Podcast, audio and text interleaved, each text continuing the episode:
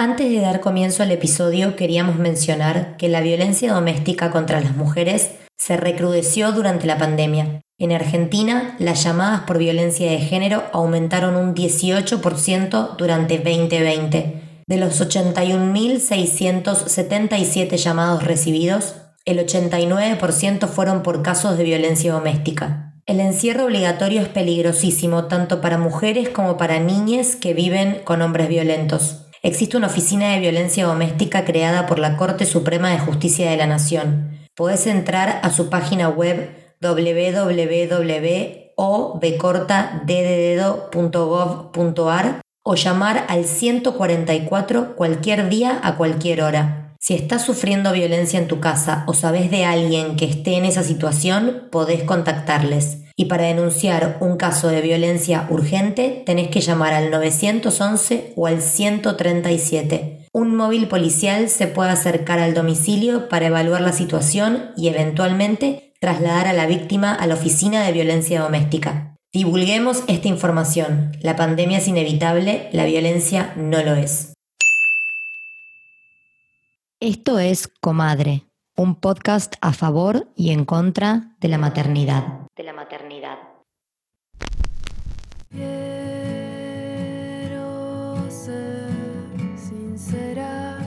En este episodio hablamos de maternidad y pandemia. y pandemia. Soy Luján Roseto, mamá de Ulises y de Lola. Soy psicóloga clínica hace 14 años, egresada de la Universidad de Buenos Aires. Cuando nació mi primer hijo, sentí la necesidad de empezar a acompañar maternajes. En esa línea estudié poricultora, soy poricultora. Me pueden encontrar en Instagram como arroba maternarse.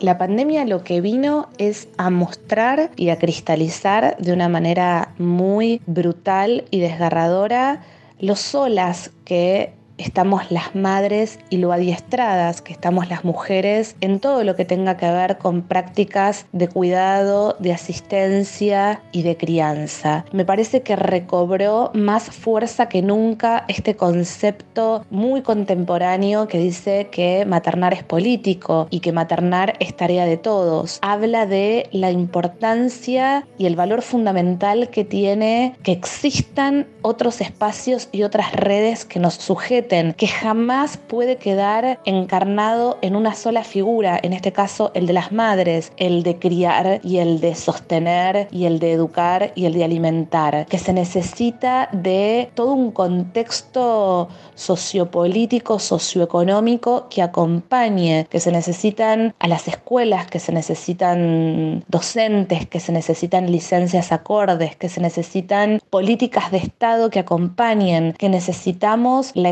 extensión de red por parte de familiares, por parte de cuidadores. Entonces, lo que toda esta pandemia vino a remarcar y a mostrar es que sin la presencia de todo esto, las que hemos quedado mucho más expuestas, abatidas y en un estado de agotamiento absoluto, somos las madres. Y somos las madres, las estamos en ese estado porque somos las madres las que más implicadas estamos en la crianza. Entonces se trata de empezar a romper este círculo vicioso en donde parece que somos las protagonistas y las culpables exclusivas de todo lo que les falte a nuestros hijos e hijas. Quiero poder decirte todo lo que pienso. Muy ilusionada con este episodio número 7 de Comadre porque es un tema que teníamos que tocar. Teníamos que tocarlo porque es transversal a la vida de la humanidad. Estamos viviendo un momento histórico a nivel mundial y humano. Sí, un momento histórico, una crisis histórica sin precedentes. Y como nosotras siempre analizamos los desafíos de la maternidad, creo que el desafío mayor es este, ¿no? Una pandemia. Entonces teníamos que, desglosar este tema en profundidad. Sí, aparte el timing fue perfecto porque ayer tuvo un patatús, eh, como un pico de estrés, vinculado con la pandemia, con los sistemas de cuidado, con las no rutinas. ¿Y qué pasó? Decidí por, o por primera vez ponerlo fuera, poner en redes tipo, estoy en una, y aluvión de mensajes. de mujeres diciéndome que lloran, que están sobrepasadas, que están saturadas, fotos de cuadernos escritos con palabras, frustración, dolor, angustia. ¿Qué está pasando? Yo creo que no podemos procesar. Una conecta un segundo con lo que está pasando y desborda. Sí, la salud mental de mucha gente, de mucha gente pende de un hilo. La de las madres ya directamente no sé, porque es tanta la carga, es tan grave lo que está pasando y lo que recae en nuestros hombros que, bueno, tenemos que, analizarlo y reflexionar sobre esto para ver cómo, no sé si se puede salir, pero por lo menos que la carga se haga un poquito menos pesada al expresar lo que nos pasa. Sí, yo creo que, bueno, siempre, siempre, como insistimos en los episodios, es muy clave poner en palabras como que de golpe cuando una pone en palabras y se pone a pensar qué es lo que le pasa en relación a esto, hay algo de como de contención que surge porque por lo menos nos damos cuenta que no estamos solas, por lo menos. Pero estuvimos investigando un montón para comprender de dónde viene este desborde, ¿verdad? Sí, cabe aclarar que nosotras estamos grabando este episodio un 28 de mayo y Argentina volvió a fase 1. Si querés contar un poco vos, vos que estás viviendo eh, allá, qué es lo que está pasando a nivel medidas. Bueno, en este momento estamos en una fase 1 porque hay un pico de contagios, con lo cual se ha pedido que la gente se guarde lo máximo en sus casas, los comercios cierran relativamente temprano, toda actividad recreativa no está permitida salvo capaz salir a caminar por cerca de tu casa, los colegios están cerrados, o sea, habían abierto parcialmente, no estaban verdaderamente abiertos, en la ciudad de Buenos Aires sí, en el resto de, de, AMBA, que es la sección de Buenos Aires, estaban cerrados. En otras partes del país sí estaban abiertos. Pero bueno, ¿qué pasa? Esta fase 1 llega cuando en Argentina tenemos un desgaste muy enorme de una fase 1 extremadamente prolongada en el 2020.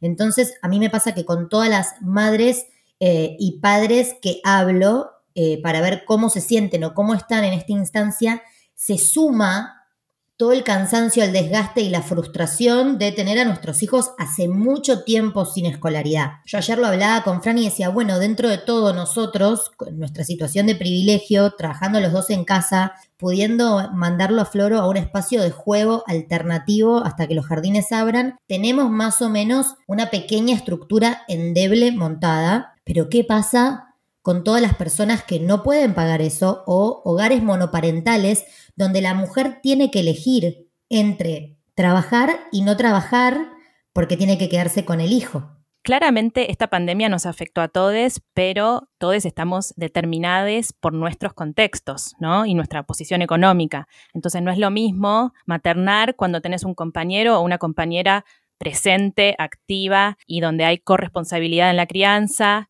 eh, y donde tenés los medios, ¿no? No es lo mismo estar en un country, en una casa grande donde tenés espacio que estar en un monoambiente o, bueno, ni hablar en la villa y en esas condiciones. Entonces, eh, si bien es complicadísima la experiencia para todas las personas, hay personas que la están pasando muchísimo peor. Pero nosotras queremos hablar de nuestra experiencia, de nuestra, del impacto que tuvo la pandemia en nuestra forma de maternar, ¿no?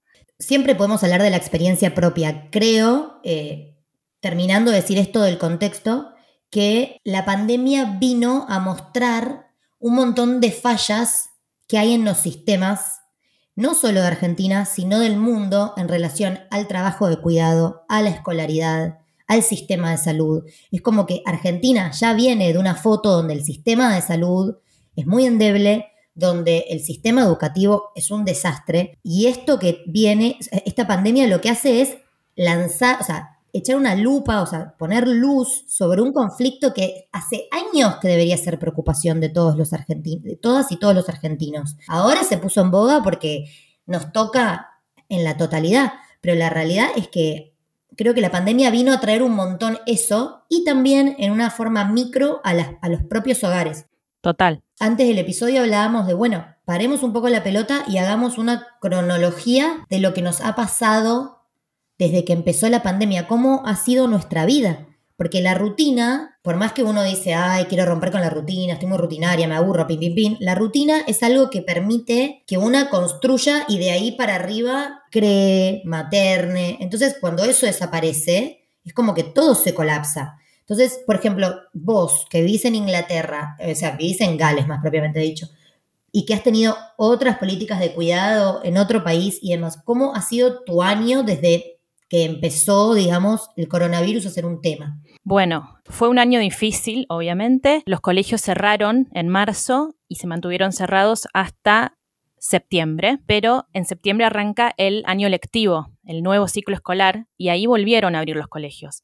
Con lo cual fueron cuatro duros meses de aislamiento total, obligatorio. Em, pero claro, justo acá, en el hemisferio norte, era verano y yo tengo una casa con jardín y te permitían salir una vez por día para hacer ejercicio físico. Entonces, la verdad que esa primera cuarentena, em, si bien yo seguí trabajando, no se me hizo tan difícil porque mi marido, Nick, cobró un subsidio del gobierno, porque claro, vivimos en un país súper desarrollado, que sacó este programa que sigue estando vigente, por el cual a muchas personas que tuvieron que dejar de trabajar les paga el 80% de su sueldo. Entonces Nick decía, eh, yo no puedo creer, nunca me pasó en la vida no tener que trabajar y recibir un sueldo de todos modos. Entonces él tuvo como un momento, o sea, bastante feliz, si querés, porque nunca le había pasado de disfrutar del tiempo en familia, eh, de estar en casa, de hacer ejercicio, y nos repartíamos la crianza entre los dos, y él tenía total disponibilidad del tiempo. Yo trabajaba y él se ocupaba de ellos. Perdón, tengo una pregunta. Las, las vacaciones de verano de allá, ¿de cuándo a cuándo son en un año normal? Son de junio a septiembre. Ah, ok. Sí. Okay. Después en septiembre volvieron los colegios Así que todo se empezó a reordenar, Nick volvió a trabajar y después en diciembre vino la nueva variante del virus y el nuevo lockdown que duró cinco fucking meses en invierno. Y eso fue duro, eso fue durísimo. Y bueno. ¿Y qué medidas habían en ese lockdown? ¿Qué es lo que no podías hacer? ¿Los chicos podían ir al colegio, por ejemplo? No, Atticus que va a preescolar ¿no? Porque estaba cerrado. Pero hay algo que es singular y que me parece que es importante resaltar, es que las guarderías estuvieron abiertas desde junio del 2020 hasta el día de hoy, nunca cerraron. Con eso que quiero decir que fue una política del gobierno, yo creo, analizada a nivel sanitario para que las madres y los padres pudieran seguir trabajando, porque con niños menores de tres años en casa. Y a preguntar, ¿qué es una guardería ya? ¿Niños de qué edad? De 0 a 3. Ok. A partir de los tres ya están escolarizados y el gobierno eh, subsidia la educación, digamos. Así que, por suerte, Benicio, que tiene dos años, siguió yendo al colegio, así que eso como que amainó un poco la carga, digamos. Pero bueno, fue durísimo. Fue, fue durísimo y salimos a flote con nuestros privilegios, obviamente, y aprendiendo un montón de cosas también, porque yo creo que si hay algo que trajo la pandemia fue como una revisión de, de nuestros propios deseos también, de saber de ponernos a pensar en dónde estamos parados, qué queremos para nuestro futuro, un montón de cosas. Pero contame vos cómo fue la experiencia. Pará, hay algo, perdón, porque spoiler alert, porque yo sé de tu vida, obviamente, por fuera del episodio. No contaste la peripecia de venir a Argentina después de un año de no ver a tu familia o dos, y cómo fue esa visita, o sea, y el estrés que se sumó, porque no estás contando algo muy importante en relación a tu estrés como madre y como hija. Sí, sí, lo iba a contar después de que vos contaras, pero lo cuento ahora. Em, fue así, yo siempre conté, por suerte, con visitas de mi familia una o dos veces por año y yo siempre iba a Argentina una vez por año. ¿Qué pasó? Vino la pandemia y se me imposibilitó ese viaje. Entonces, me afectó. La verdad que a nivel salud mental, ya a fin de año estaba bastante desesperada. Y cuando arrancó el nuevo lockdown, dije, necesito, necesito ver a mi familia, vamos a ver cómo puedo hacer para ingresar a mi país, porque yo sabía que el ingreso me lo permitían por ser argentina. Y bueno, averigüé y como no había vuelos, porque estaba cancelado el viaje Reino Unido-Argentina, me di cuenta que podía entrar por España, me saqué un pasaje me fui con mis dos hijos, que por suerte tienen doble nacionalidad, porque si no, no hubieran podido salir de este país. Eh, así que me animé, sabiendo que un vuelo de 14 horas con niños de esa edad es difícil. Un capítulo, volar con niños es un capítulo con madre. sí, te juro. Y fueron dos vuelos, a Madrid y después a Buenos Aires, con barbijo las eh, no sé cuántas horas, ¿no? Y bueno, lo hice y cuando llegué a Argentina bueno, obviamente me hice el PCR, eh, la declaración jurada, un montón de papeles que hay que presentar. Y una vez allá, la verdad que fue espectacular, o sea, para mi salud mental fue muy hermoso poder estar en contacto con mi familia, disfrutar un poco del verano. Pero, ¿qué pasó? Estando allá, la cosa se había puesto más picante acá, entonces lo que hicieron fue anunciar que toda persona que entraba al país después del 15 de febrero tenía que estar en un hotel haciendo cuarentena durante 10 días y pagarlo de su bolsillo. Y yo volvía el 20 y pico de febrero, entonces, ¿qué hice? Cambié el pasaje para el día antes para que no me agarrara esa medida, porque yo sabía que no iba a poder sobrevivir 10 días en un cuarto de hotel con dos hijos, uno de cuatro años y otro de dos. Imposible. No, es una pesadilla. Imposible. Te dan, te dan 15 minutos de recreo por día No. para salir a tomar aire. Bueno, no. Entonces automáticamente cambié el pasaje y me volví antes y eso la verdad que fue bastante estresante, saber si había lugar en el vuelo. Pero bueno, agradezco profundamente haber podido ir, haber recargado energías, que mis hijos hayan visto a sus tíos, sus tías, sus abuelos, pero fue, fue un periplo, la verdad fue... y después tuve que hacer cuarentena en mi casa, por suerte, no en un hotel. Fueron 10 días en los que me llamaban por teléfono todos los días para ver si yo estaba cumpliendo. O sea, si te lo pones a pensar, decís, surrealismo. Ciencia ficción. ¿Qué es este mundo? No, porque además todo esto, que es como la esfera de lo privado, se conjuga con los diarios, los periódicos, los noticieros, hablando de la cantidad de muertos. O sea, yo nunca antes en mi vida estuve pendiente de la cantidad de gente que se moría por día de algo. O sea, ella o sea, se convierte en un número teórico, pero porque uno, o sea, una se va acostumbrando, pero la realidad es que cuando vos conectás con que hubo uno o 600 muertos, o sea, es una locura, estás todo el tiempo, o sea, la muerte está como presente constantemente en, en, las cosas que haces. Entonces, yo creo que eso, que una lo naturaliza porque la vida tiene que seguir y porque tiene un montón de cosas a, cargo, creo que cala hondo y va como, va como lastimando los cimientos de la cosa. Era lo que yo ayer hablaba con Fran, eh, que decíamos, no está mensurado a nivel sistema, de salud mental el impacto de esta pandemia en la humanidad, porque en mi caso, que ahora un breve raconto de lo que fue mi vida desde que empezó la pandemia, Florentino siempre tuvo, como cualquier niño privilegiado, eh, la posibilidad de salir, tener verde, verse con niños. Eh, pero, ¿qué hay de los niños o niñas que están viviendo en departamentos chiquititos o en asentamientos sin posibilidad de estar en contacto con otra gente, con adultos a tope de estrés? Eh, hay niños que no se están animando a sociabilizar, que les da miedo en la plaza que se les acerquen las personas. O sea, son chicos y chicas que han vivido capaz toda o la mitad de su vida en un contexto pandémico. Florentino tiene tres, o sea que esto empezó hace un año, un tercio de su vida lo vivió en pandemia. En nuestro caso fue bastante loco, o sea, yo estaba eh, trabajando con extranjeros en Argentina que habían ingresado de Hong Kong, de Italia, de un montón de lugares en febrero. En marzo, que se terminaba mi trabajo con este grupo de extranjeros, empieza a cerrarse Argentina por el rumor de lo que pasaba en el exterior. Yo tenía participantes de, Hong Kong que me hablaban de que estaba todo mal en China, como que no era una gripecita. Bueno, Argentina entra en, una fase 1 muy, muy extrema, principalmente creo para abastecer los sistemas de salud. Yo me acuerdo de mirar por la ventana y ver nuestro auto tapado de hojas del otoño, eh, o sea, porque hace semanas que no lo movíamos. Estuvimos encerrados en nuestras casas eh, no sé, creo que más de 50 días, literal, que salir al chino era un operativo, ir al supermercado era un operativo. O sea, me acuerdo que nos sacábamos la ropa en el garage y entrábamos en calzoncillos y en bombacha a la cocina. O sea, no, yo pienso... No, no, otro nivel otro nivel, porque aparte no se sabía bien cómo entraba el virus. Yo me acuerdo que hablaba con gente, por ejemplo, que vivía en España y decían, no, nosotros nos lavamos las manos, pero no nos desvestimos. Claro, yo, yo en Reino Unido nunca, nunca hice eso. Mi familia se duchaba antes de apenas llegaba del supermercado.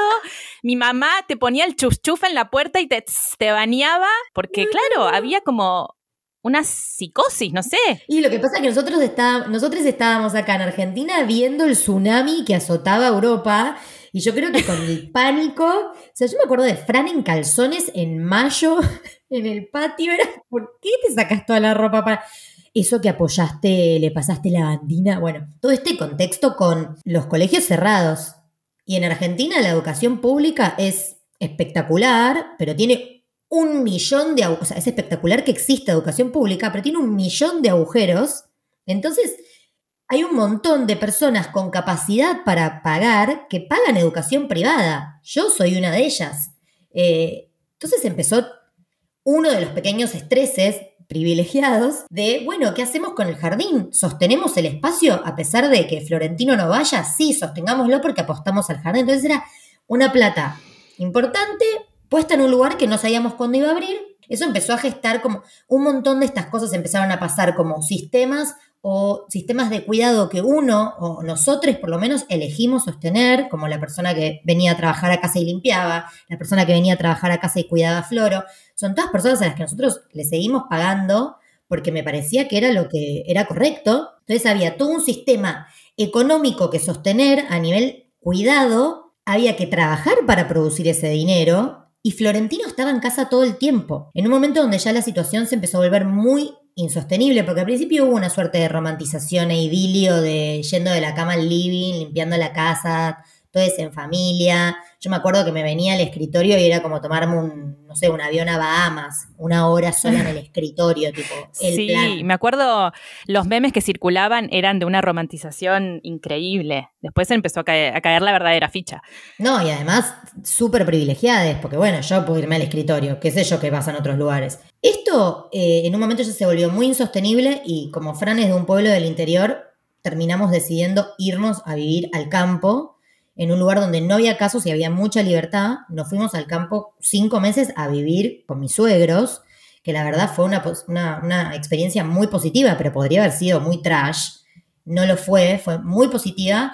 Florentino tenía mucho verde para correr, teníamos una niñera y había una pseudo normalidad porque como no había casos, uno se podía, una se podía mover con mayor libertad. Bueno, y cuando los casos empezaron a aumentar en Ameguino, decidimos volver para Buenos Aires, pero ya ahí como más radicalizados con el sistema de cuidado, fue como, bueno, si el Estado no quiere abrir espacios de contención para niñes y maternidades, pues encontraremos uno que no sea legal. Florentino empezó a ir a un espacio de juego todos los días, hubo que adaptarlo a ese lugar. O sea, él tuvo que sufrir, dejar de ir a su jardín, eh, estar encerrado, encerrado en casa sin entender, irse a vivir a otro lugar, una nueva dinámica relacional, volver, empezar en un jardín con gente que nunca había visto, nosotros desesperados por tener un espacio de cuidado donde podamos trabajar. Eh, bueno, por lo que quedó del año 2020, él fue a este espacio, después vinieron las vacaciones de verano, pero nosotros siempre trabajando y teniendo que sostener estructuras, teniendo cuatro horas diarias para poder hacer todo el trabajo, porque era media jornada Fran, media jornada yo, y creo que todo eso se fue apilando. Este año, en el 2021, decidimos apostar a, un, jardín oficial porque queríamos que Floro ya se escolarice. Encontramos un jardín que nos gustaba mucho. Eh, la verdad que creo que no llegó a ir más de un mes y medio, que volvió a cerrar todo.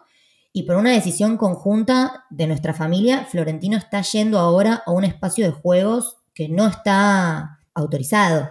Es un espacio de juegos para niños y niñas en un espacio verde y vamos a seguir mandándolo ahí hasta que pueda volver a la escolaridad porque yo no puedo volver a transitar, estar encerrada en mi casa trabajando y no quiero verlo más a él rebotando contra las paredes. Claro, es que no es, no es solo que vos, que a vos se te dificulte el trabajo, sino que también lo ves a él mirando una computadora, tratando de interactuar a través de Zoom. Un nene de tres años, o sea, las infancias tienen que estar más contempladas, ¿no? Las infancias y las maternidades. es saludable. Porque eso nos da pie a, al audio de nuestra invitada, eh, Flor Tundis, que es, es una economista feminista que participa de Ecofeminita, además es guionista y consultora, que nos habla un poco de los números y las estadísticas y de cómo esto impacta a nivel económico en las mujeres. Sí, importantísimo saber más sobre los trabajos de cuidado y sobre la carga mental, que también nos habla de eso. Las dejamos con ella cuando hablamos de que las mujeres se dedican más a las tareas domésticas no remuneradas, esto implica también a las mujeres que trabajan, no es solo quienes son amas de casa, digamos, que se dedican solo a estas tareas, sino también las mujeres que realizan trabajos remunerados en el mercado. De hecho, según estadísticas, una mujer empleada full time en trabajo remunerado realiza más tareas domésticas y de cuidado no remuneradas que un varón desempleado. Entonces ya no depende de que la mujer trabaja remuneradamente o no, sino que es un fenómeno social. Entonces, al cerrar los espacios de cuidado, las escuelas, obviamente que esto se refleja en una mayor carga de trabajo no remunerado en las mujeres, porque son ellas las primeras en dejar su trabajo, las primeras en, en, relegar su carrera profesional para dedicarse a la casa y la familia.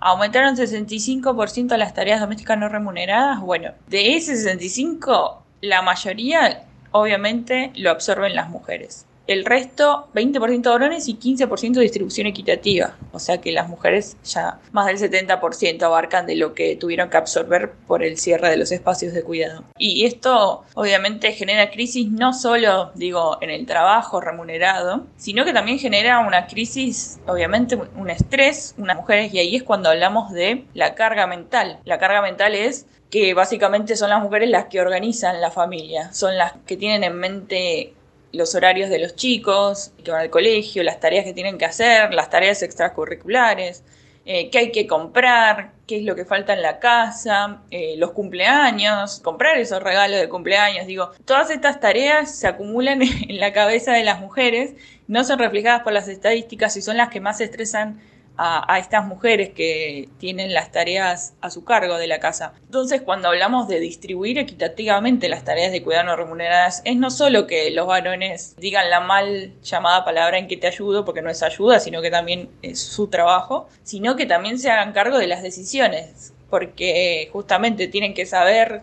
tanto como saben las mujeres, todo el cronograma de actividades de toda la familia, para que por más que físicamente, digo, hagan ciertas tareas, ya sea arreglar, limpiar, ir a buscar al colegio, también se ocupen de la estrategia de cuidados y, de organización de la casa. Revelador, ¿no es cierto? Porque yo creo que en el episodio, en varios episodios de Comadre, hemos hablado de la carga mental, pero creo que no se termina de, o sea, yo misma no termino de comprender los niveles de responsabilidad sumergidos que hay en la maternidad. De a poco los voy desarmando como una cebolla y voy entendiendo que el carnet de vacunación, la elección de una o un pediatra, eh, los regalitos de cumpleaños, eh, quién lo lleva y quién lo trae, quién se queda cuando tenemos que trabajar y no puede ir al espacio del jardín, quién hace la adaptación, quién compra la ropa, todas esas cosas que rodean a la crianza de un humano generalmente están en la cabeza de las mujeres. Muchos varones creen que ser un buen padre es tipo bañarlo cada tanto y tirarse a jugar.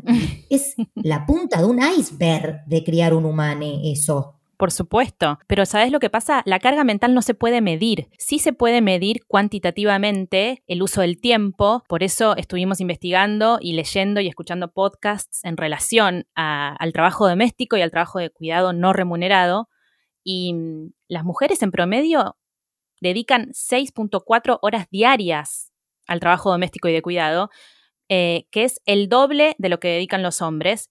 Ahora en pandemia creo que aumentó eso a tres horas más. Entonces hay que entender la envergadura de lo que implica el trabajo de cuidado, que no es reconocido, no es valorado, porque no es, no es un bien o un servicio, ¿entendés? Se sigue hablando de yo ayudo en la casa. Es como que no sé, yo contrato un contador y le pago y porque le mando las facturas digo que ayudo a mantener las finanzas. No, o sea, hay una persona trabajando, yo solo envío unas facturas. O sea, que, que se hable de ayudar en la casa implica que no se le da al trabajo de cuidado la entidad que tiene. Los números que indican que si esto pudiera medirse a mm. nivel PBI, aportaría más que el sector de la industria. Y esto no es, eh, ay, somos, somos unas marxistas descocadas en Europa, por ejemplo, no estoy poniendo Europa como, como parámetro de nada, porque tienen mil problemas migratorios y de, un montón de situaciones, pero en términos de políticas están un poco más avanzados y están en otro lugar que Latinoamérica o que África.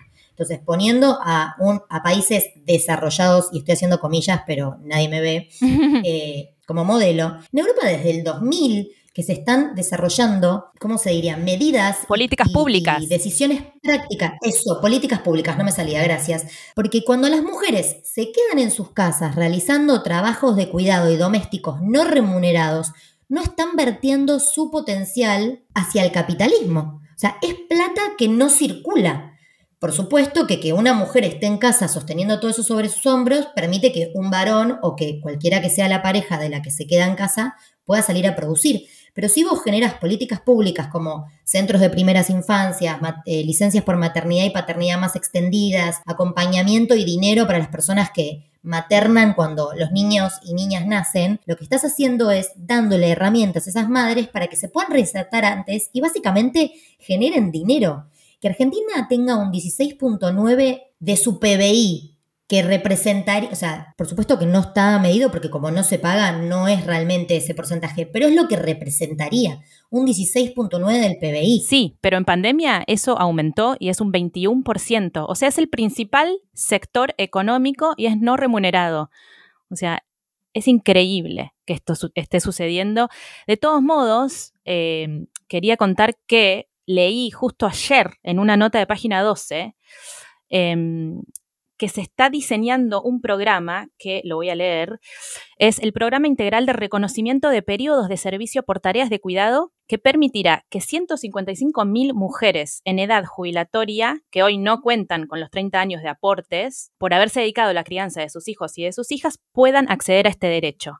O sea, esto eh, se anunció ayer, que me parece que es importante mencionarlo porque hay que visibilizar y eh, visibilizar concretamente, ¿no? Con políticas como estas, con programas como este. A mí lo que me preocupa, que me parece espectacular, es que es muy difícil orquestar, y ya es un tema para otro episodio, con una economista participando a vivo, la bolsa de donde sale la plata para que todos tengamos un poco de dinero, porque para que podamos entregar esas jubilaciones, ¿de dónde viene ese dinero estatal? Porque el problema es que a Argentina le está quedando corta la sábana. Pero esto invita a pensar, o sea, ayer leyendo muchas cosas, leí una frase que me gustó mucho de María Rosa de la Costa, que es una italiana marxista de los 70, que viene, o sea, la señora esta hablaba en los 70 del trabajo de cuidado, y decía, un nuevo tipo de desarrollo en el que la reproducción humana no esté construida sobre un insostenible sacrificio de las mujeres como parte de una estructura que solo contempla al tiempo de trabajo dentro de una intolerable jerarquía sexual. Es importante recalcar esto porque para que haya gente que sale a trabajar, tiene que haber alguien atajando todo lo que pasa en casa. Y esa, eso también es trabajo. Y si no encontramos una forma de incorporarlo al sistema capitalista esto, lo que tenemos son mayores eh, índices de pobreza en el, sexo femenino o en el género o a la gente que se percibe como mujer. O sea, pues ni hablemos de, los, de, las trans, porque de las disidencias, porque están mucho peor que una mujer cisgénero, pero hay algo como que si no empezamos a pensar en esto, eso es lo que yo digo que la pandemia dejó a la luz, que los sistemas de cuidado, que el trabajo de cuidado, que la educación está en crisis como está, como, hay que ya empezar a pensar políticas para cambiar esto. ¿Quién sostiene? Porque la mayoría de las veces somos las mujeres. ¿No? Estas tareas de cuidado recaen en nosotras en un 96%. Somos nosotras las que estamos sosteniendo la pandemia. De hecho, los trabajos de servicio, las enfermeras, las docentes, son en su mayoría mujeres. Sí, leí en artículos de la ONU que creo que son el 73% de la primera línea de batalla son mujeres en el sistema sanitario, en el sistema educativo. Imagínate esas mujeres madres, el nivel de agobio ¿no? Y de estrés que deben estar teniendo.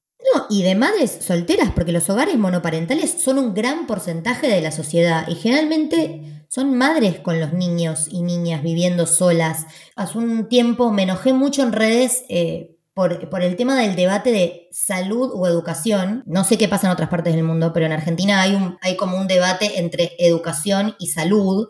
Siento que se nos empuja como a caer en una grieta de la que yo no me voy a hacer cargo y no voy a caer ahí porque no, no siento que ese sea el debate en realidad político, siento que es mucho más profundo.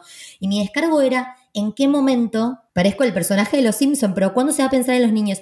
¿En qué? Alguien que piensa en los niños. Pero lo que digo es, ¿en qué momento vamos a empezar a pensar políticas que sostengan a las infancias y a las madres? Esto deja a la luz que no es que una tiene un colegio para tirar al pibe y olvidarse. Una tiene un colegio porque el sistema demanda que la mayoría de los hogares ambas partes aporten a la bolsa para vivir y no se le da las herramientas a las mujeres que se le da a los varones.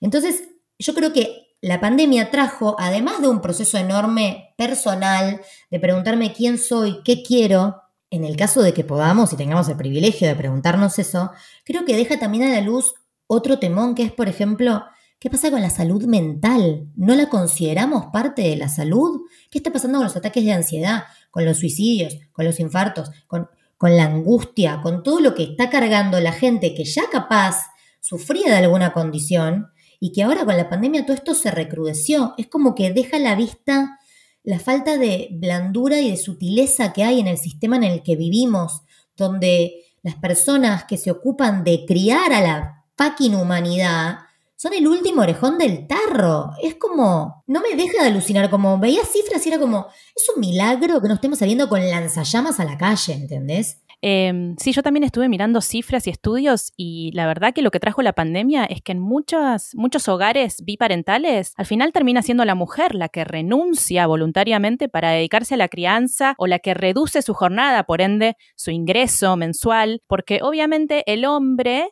es el que provee, el hombre es el que se ocupa de generar dinero, entonces es como que no se discute quién de los dos tiene que renunciar, es la madre. Y aparte porque generalmente gana menos, aparte, o sea, es una cuestión matemática. Claro, sí, sí. Y otro temón es ¿qué está pasando con las mujeres embarazadas en la pandemia? Ay, Dios mío. Yo tengo amigas que han tenido que ir a hacerse las ecografías solas, que no las han dejado entrar con su pareja al parto. ¿Sí? Una chica que tuvo un parto en su casa, la separaron de su hijo porque tuvo que ir al hospital porque no le salía la placenta y la separaron del hijo por dos días por protocolo de COVID de su hijo recién nacido.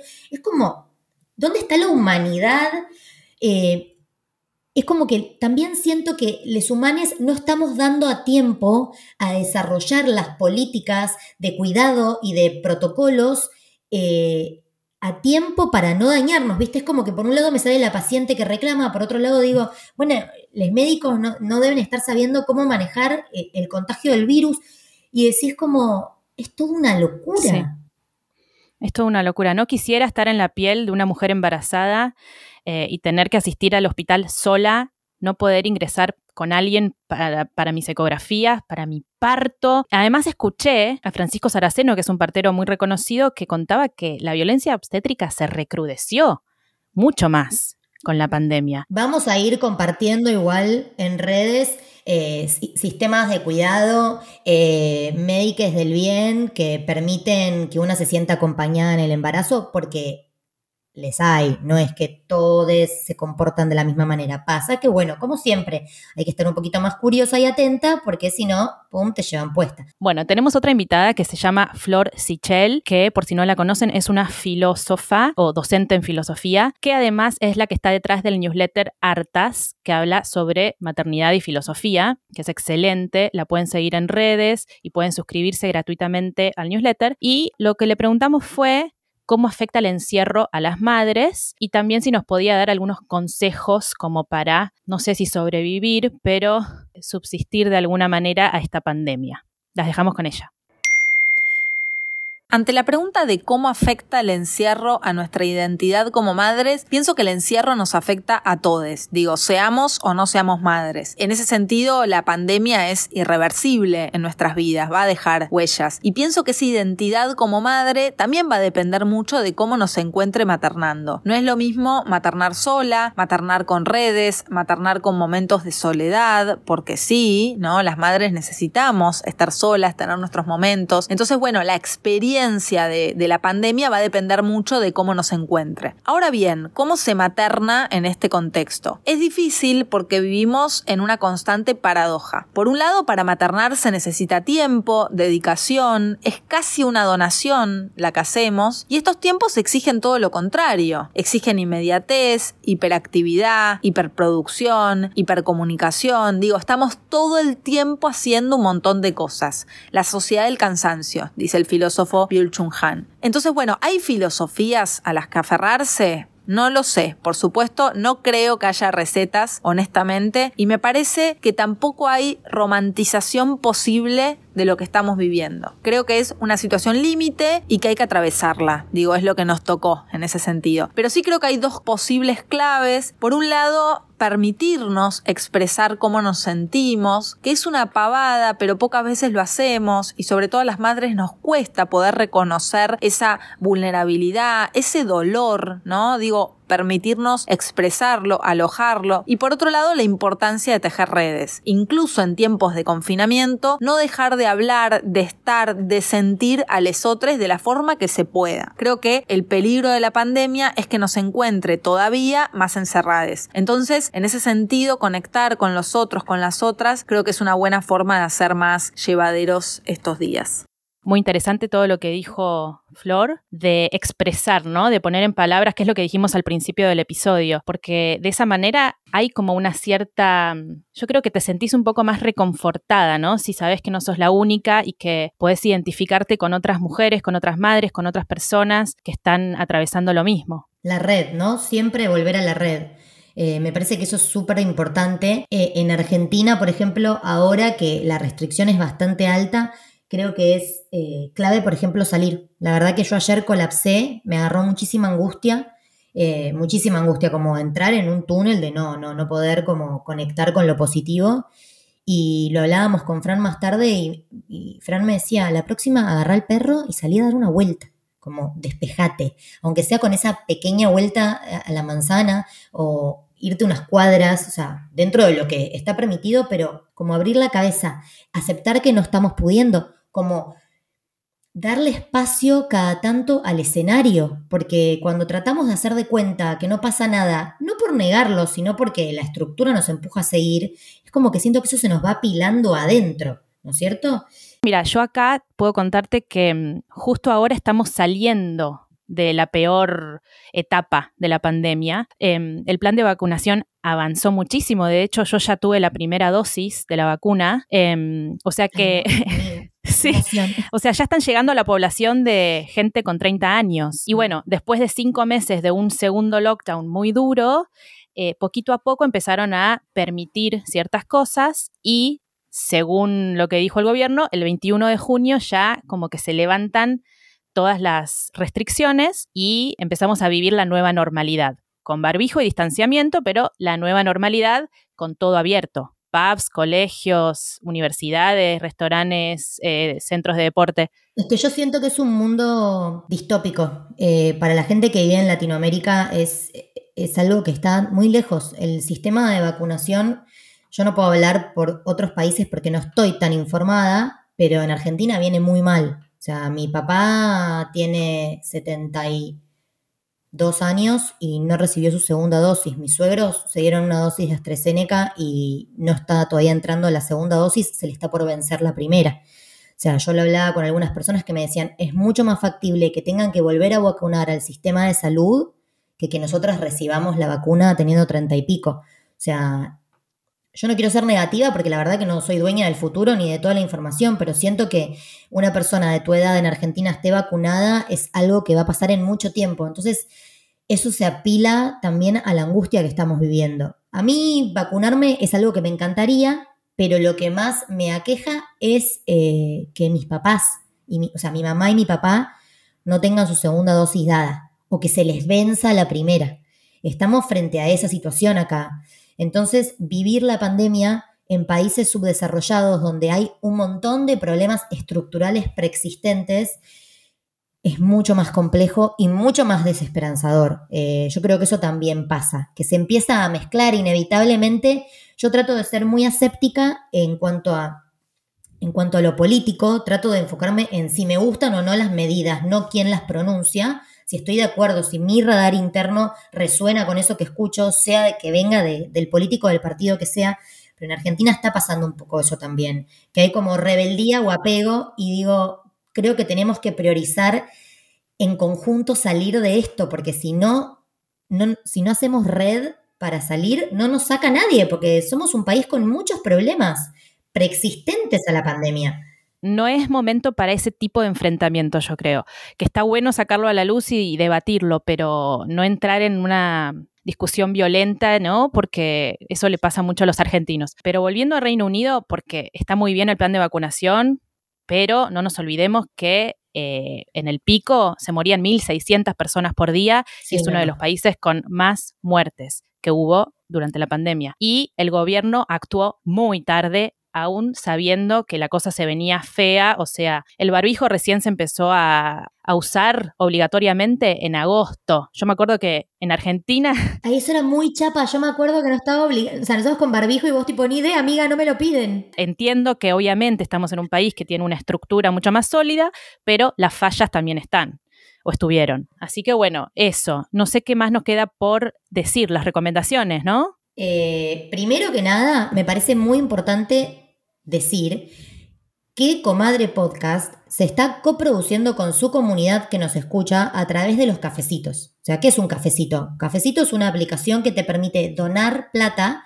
o regalarnos un cafecito para que nosotras podamos producir y que este no sea otro de nuestros trabajos no remunerados. Así que invitamos a todas nuestras oyentes a hacerlo y a nuestros oyentes a hacerlo si les gusta y les aporta lo que hacemos. Eso está todo en nuestro perfil de Instagram que es arroba comadre podcast. No quería dejar de decirlo. Obvio, interesante, importante. Eh, también nos queríamos presentar porque siempre nos olvidamos de hacerlo. Em, yo soy Maki Álvarez en Instagram como arroba Maki Álvarez T. Y yo soy Victoria y soy B de Viola en Instagram. Siempre dudo de, ¿sabrán quién es quién? ¿Cuál es la voz de cada una? Después voy a largar una encuesta para ver qué pasa con eso. Igualmente no me molesta que no nos distingan, pero me parece interesante saber qué está pasando. No, me parece que está bueno que nos enunciemos. Claro.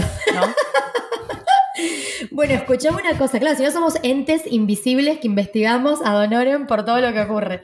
Igual amo tanto el espacio que bueno. Eh, escúchame, contame recomendaciones.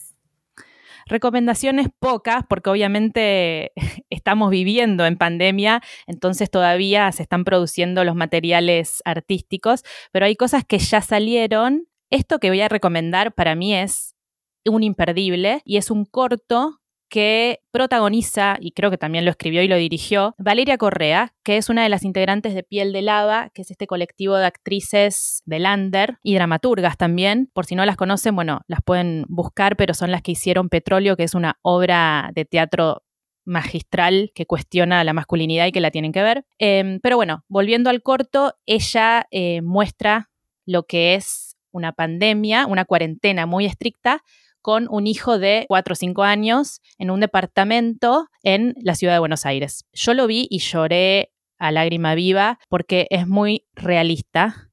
Así que recomiendo muchísimo que lo vean. Después podemos poner el link en Instagram. Yo tengo una recomendación más para hacer, que es la serie Clementina. Clementina es una aventura de una convivencia en la pandemia y ya están disponibles varios episodios, si no todos es el debut audiovisual de Agustín Mendilarzu y Constanza Feldman y habla un poco de lo que es una pareja sin hijes viviendo en el contexto de la pandemia y el encierro. ¡Wow! No sabía de eso, qué bien. Wow. Bueno, después está la serie This Is Us, que me la súper recomendaron un montón de veces y la verdad que vi uno o dos episodios y a Nick no le gustó mucho y no tengo tiempo para verla sola y sé que es eterna la serie, pero bueno, a lo que voy es que la última temporada sucede en pandemia ah, y está abordada desde em, familias, o sea que se puede ver el rol materno, el rol paterno eh, en plena pandemia y me parece interesante. Y a nivel literario, solamente puedo recomendar un libro que leí este año en el que se incluye la pandemia eh, y está escrito por Cecilia Fanti, que es una escritora argentina, y el libro se llama A esta hora de la noche y habla de su embarazo y su maternidad, su primera maternidad, digamos, su bebé debe tener ocho meses cuando empieza la pandemia, entonces habla bastante de cómo encara en un departamento ella y su marido el cuidado del hijo, el encierro y todo esto, así que interesante. Hermoso, amiga, muchas cosas para ver. Creo que hemos cubierto mucho, creo que nos hemos dado cuenta que hay episodios que tenemos que tratar per se, eh, como por ejemplo lo que es sistemas de cuidado, porque la información que conseguimos es tanta que tendríamos que estar haciendo un episodio de cinco horas para desglosar el dramón que hay detrás de eso. Pero bueno, fue muy hermoso como conectarnos con analizar y poner en palabras el dolor, porque yo todavía siento mucho dolor por lo que estamos atravesando, miedo, angustia, eh, por momentos asombro. Eh, siento que también es una oportunidad para despertar lo creativo, pero bueno, el tiempo, el tiempo, el valor del tiempo y la ausencia del tiempo y el que el tiempo se nos escapa es algo que a mí particularmente me desespera mucho. Y enfatizar que las madres no son las únicas capacitadas para el trabajo doméstico y los cuidados. Amen, amen. Por eso, eso me parece que es importante que todas y todos lo pensemos y tratemos de revertir. Es una gran invitación a eso, ¿sí? A que nuestras parejas participen activamente de la crianza y dejemos de usar el verbo ayudar porque me va a implosionar una vena del cerebro. Por último, las, quiero presentar a Magalí Contreras, que nos eh, compartió un texto que escribió esta semana, desbordadísima por su rol de madre y el montón de cosas que tiene que transitar durante el encierro. Y bueno, nos compartió este texto que creo que muchas van a identificarse con él, así que ojalá que lo disfruten. Bueno, gracias amiga. Nos dejamos con un poco de, de Magalí. Un beso grande, te quiero. Te quiero, chao, chao.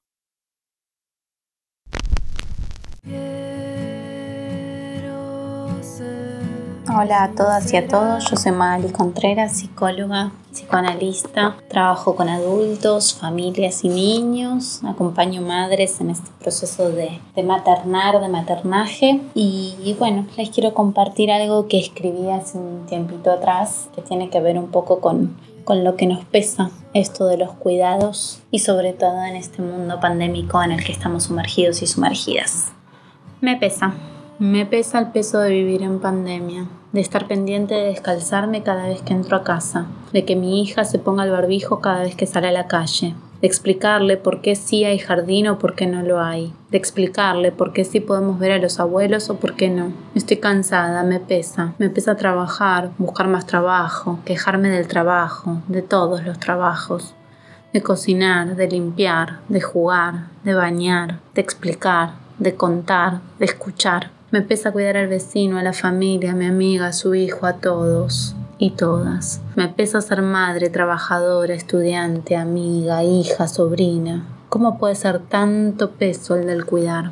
Me pesa el peso de vivir en una sociedad que no vela por el cuidado de nadie. Me pesa el que se pone mal el barbijo, el que sale enfermo, el que no cuida. Me pesa esta sociedad que nos exige seguir como si nada pasara. Me pesa ser madre en pandemia. Me pesa que maternar signifique cuidar a cualquier costo, solas, matadas, agotadas, asfixiadas. Me pesa el peso de cuidar, de cuidarme, de cuidar a mi hija, de cuidar de los míos. Pienso que cuidarnos no debiera ser tan pesado ni solitario. Pienso que el peso no sería tan si existieran políticas que nos cuidan. Pienso que el peso no sería tan pesado si hubiera comunidad. El peso no sería peso si fuera entre todos, realmente.